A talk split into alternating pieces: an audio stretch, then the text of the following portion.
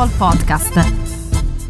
But no more big that are they than Zlatan Ibrahimovic. So this is I want to commemorate Zlatan's career because this was him his retirement, Nima, wasn't it? Yes, it was. He he didn't he retired from football um, in without telling anyone else, not even his family knew, and he decided it on his own. And he walks out there and says that this is my goodbye to football, um, which makes it uh, which made it all very very Zlatan way to do to end things uh, to to basically you know, do it on his terms, um, like he's done his entire career. He's never really cared what anyone thought or, or, or, or thinks about anything. He just does does it his way. Um, and so we saw him come out there, and you know, everyone, no one knew what to expect, uh, and you saw what it meant to people. Um, I think Zlatan has. It was. I think it was fitting that he ended it. He ended his career at Milan, where he is truly loved.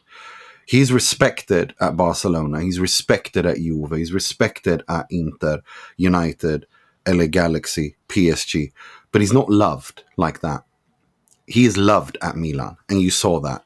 And so I think it's incredibly fitting, you know, to see Sandro Tonali crying, to see everyone at their stadium with tears in their eyes, that and him as well. That was genuine that's where he was most loved. That's where he felt the most at home. He even said so when he returned from Barcelona back to Italy. He said, you know, Milan gave me the smile on my face back. He really, really enjoyed life there.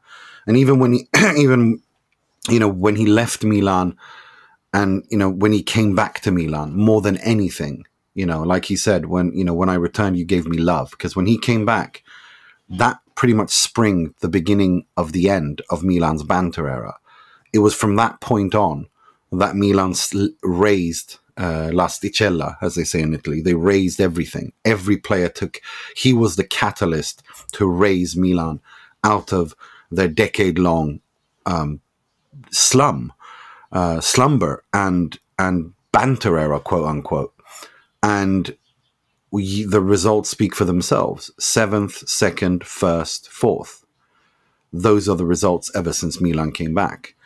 And for that, he he is loved and he will be loved forever at Milan. And I think that he will now be a you know he he will he will go down as a Milan legend. He will go down as one of the most important people and characters players in Milan's history. Not maybe perhaps for the important trophies that they won, but for the importance in bringing Milan back to where Milan needs to be. Um, and I think we'll see him now in some role for Milan because I can't think of a better ambassador for Milan than Zlatan Ibrahimovic. Yeah, and what an amazing goodbye wow. as well. I mean, no, look, the, Italy the, is, the, the choreography the banner. I mean, the the that was just that was just beautiful, genius. I mean, goodbye. I mean, the play on words that is. I mean, it was simple, but but so so powerful. Look, and, Serie A and, is the best. Uh, not Serie A. Italian football is the best at their at praising their heroes. No one does it in Italy they they never forget who their heroes are, and they always praise they they praise them in a way that no one else comes close in football, in my opinion. You know, just go. I mean, I was there when when Zanetti had his retirement. I was there when, or, or you know, I was there when when when Zanetti was was his goodbye, and that entire night and atmosphere around that was just un- unreal. Francesco Totti, those immortal words, those that immortal sending off that is just unbelievable. De Rossi's goodbye. You know, it's it's just Italians. No one does it like Italians when it comes to goodbyes and praising their heroes. And I think that's one of the aspects of Italian football that I truly love, love the most, and I think is unique. Yeah, for sure. And of course, Zlatan's career as a whole, just away from away from Milan, is I mean is legendary. Uh, I mean, over 500 career club goals only 13 players in history of football have scored more goals than, than Zlatan, which which says it all. And I had a look, little look through that list um, earlier today, and I mean he would be top 10. There's a, there's a few there's a few players from Northern Ireland who scored all their goals in the Northern Irish League that are, that are in that list. So that tells you kind of where Zlatan is in the in the, the pantheon of, of, of attacking greats in terms of certainly in terms of longevity, um, which is incredible. I mean, this is someone who made his debut. He made his debut in 1999. He's been playing for four different decades. four different decades.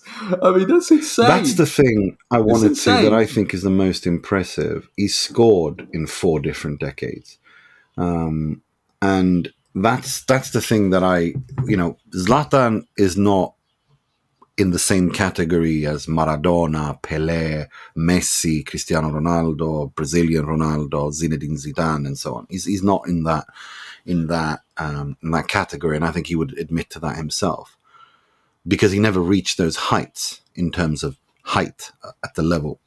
But what he did do, which no other outfield player has done at that level, at this high level, is the longevity. At 40 years of age. For an attacker, for an attacker, definitely. I mean, for an attacker. I mean, we've had, yeah, we've had, defend, a, few, we've had a few defenders, yeah, a few defenders yeah, that have done it, yeah, like Maldini, for example. But, but but for an attacker, yeah, I don't think there's nobody that's had the longevity as an attacker at the highest level as he had. I mean, you got to remember this is somebody who, at the age of forty, to think at forty he was still playing a pivotal role in Milan and Scudetto. Which you know, the first half of last season he was he was pivotal, and then obviously more off the pitch in the second half of the season. But you know, I think I mean that that that that's incredible. And I mean, after Messi and Ronaldo, I think he has been the most consistent player in yeah. terms of longevity of the. Yeah of, of his generation, yeah, of his generation. I think I think of, of that generation. generation. The last say fifteen yeah, years. I think of that generation. He is he is a distant, but he is a clear third behind them. Um, and I mean, his league winning record is is unbelievable. I mean, he actually had a streak of one point of winning twelve league titles yeah. in a row, which was, I mean, it's just insane. I mean, his one disappointment. We have spoken about this on the show today. His one disappointment was the Champions League. He never quite did it in the Champions League knockout stages, and internationally, obviously, he but, wasn't playing for the strongest nation, so you can't really hold that against him. But, but his idol, Ronaldo, I mean, he joins his two idols, Maradona and Ronaldo, and never really succeeding in the European Cup Champions League. Um, and of course, being yeah. from Sweden, he had zero chance. Uh, of doing anything uh, in in European competitions, but this or international competitions. But despite that, and also that Swedish team where he had he had his greatest period in a when Sweden had some of his the weakest Swedish sides I've you know I, I can remember. Sweden's biggest chance was in 2004 mm. in the Euros when Ljungberg, Henrik Larsson, and Ibrahimovic were were were all kind of they all their peak kind of somewhat coincided with one another. Um, and you know he was injured mm. in the World Cup 2006. Uh, so look, it's but at the same time, he was the first player to score two goals in three consecutive European Euro, Euro, European Championships. Obviously, Ronaldo bettered that, mm.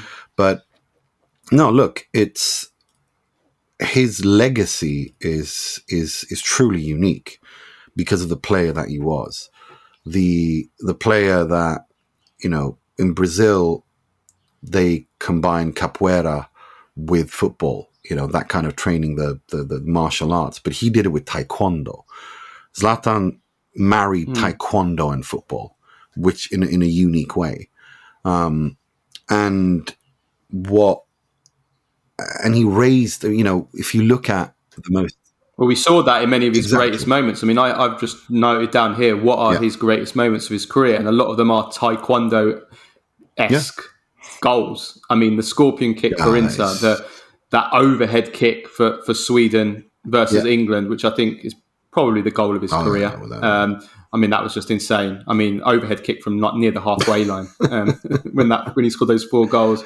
in 2012. Um, I mean, the goal versus Italy in 2004 was was acrobatically another kind of work of art, really. The way that he twisted his body. Um, so, I mean, those are all those all back that up. Um, but I mean, he's had so many great moments in his career. I mean the solo goal he scored for Ajax against uh, NAC Breda was insane. Winning um, the Capocannoniere and, with a back heel. Know, I mean, if if Francesco Totti yeah. is always for me linked with Cucchiaio, the lob. That's that's Totti. Equally, Zlatan is the back heel. I mean, the some of the most amazing goals he he, he scored with back-heeled goals, and not just one uh, or two.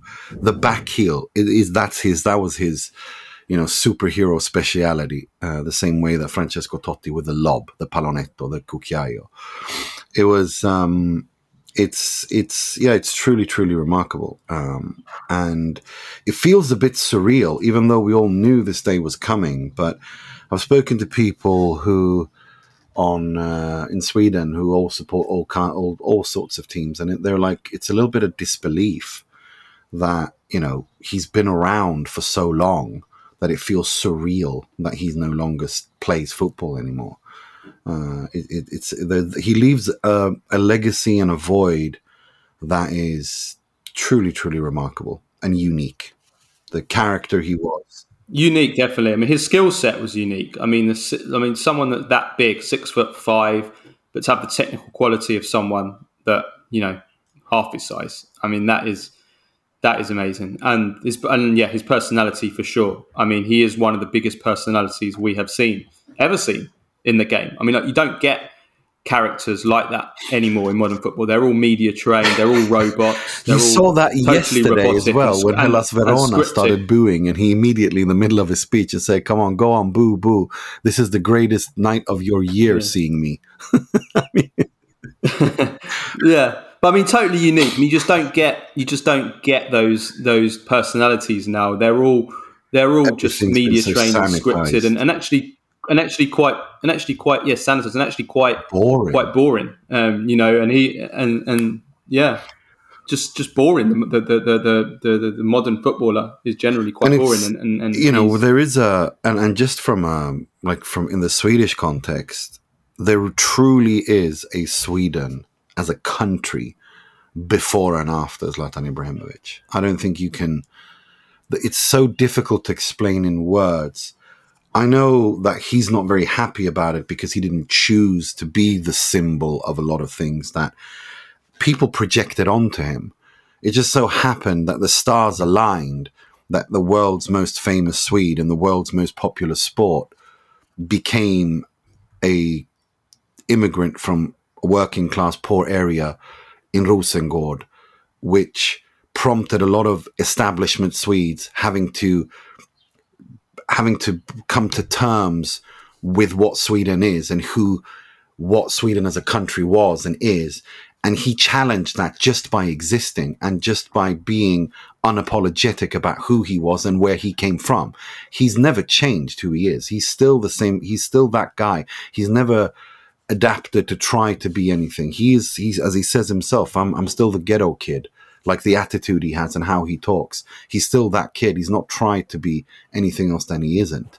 And that's forced a lot of people in this country to have to come to terms with what is Sweden and what is Swedishness, which is unique. Mm. I can't think of many, very many other examples in footballing history where one person has an entire country had to come to terms with who they are just by existing um, even though in a very political context, even though he didn't, he never tried it to be a political. He never tried to be political during his career.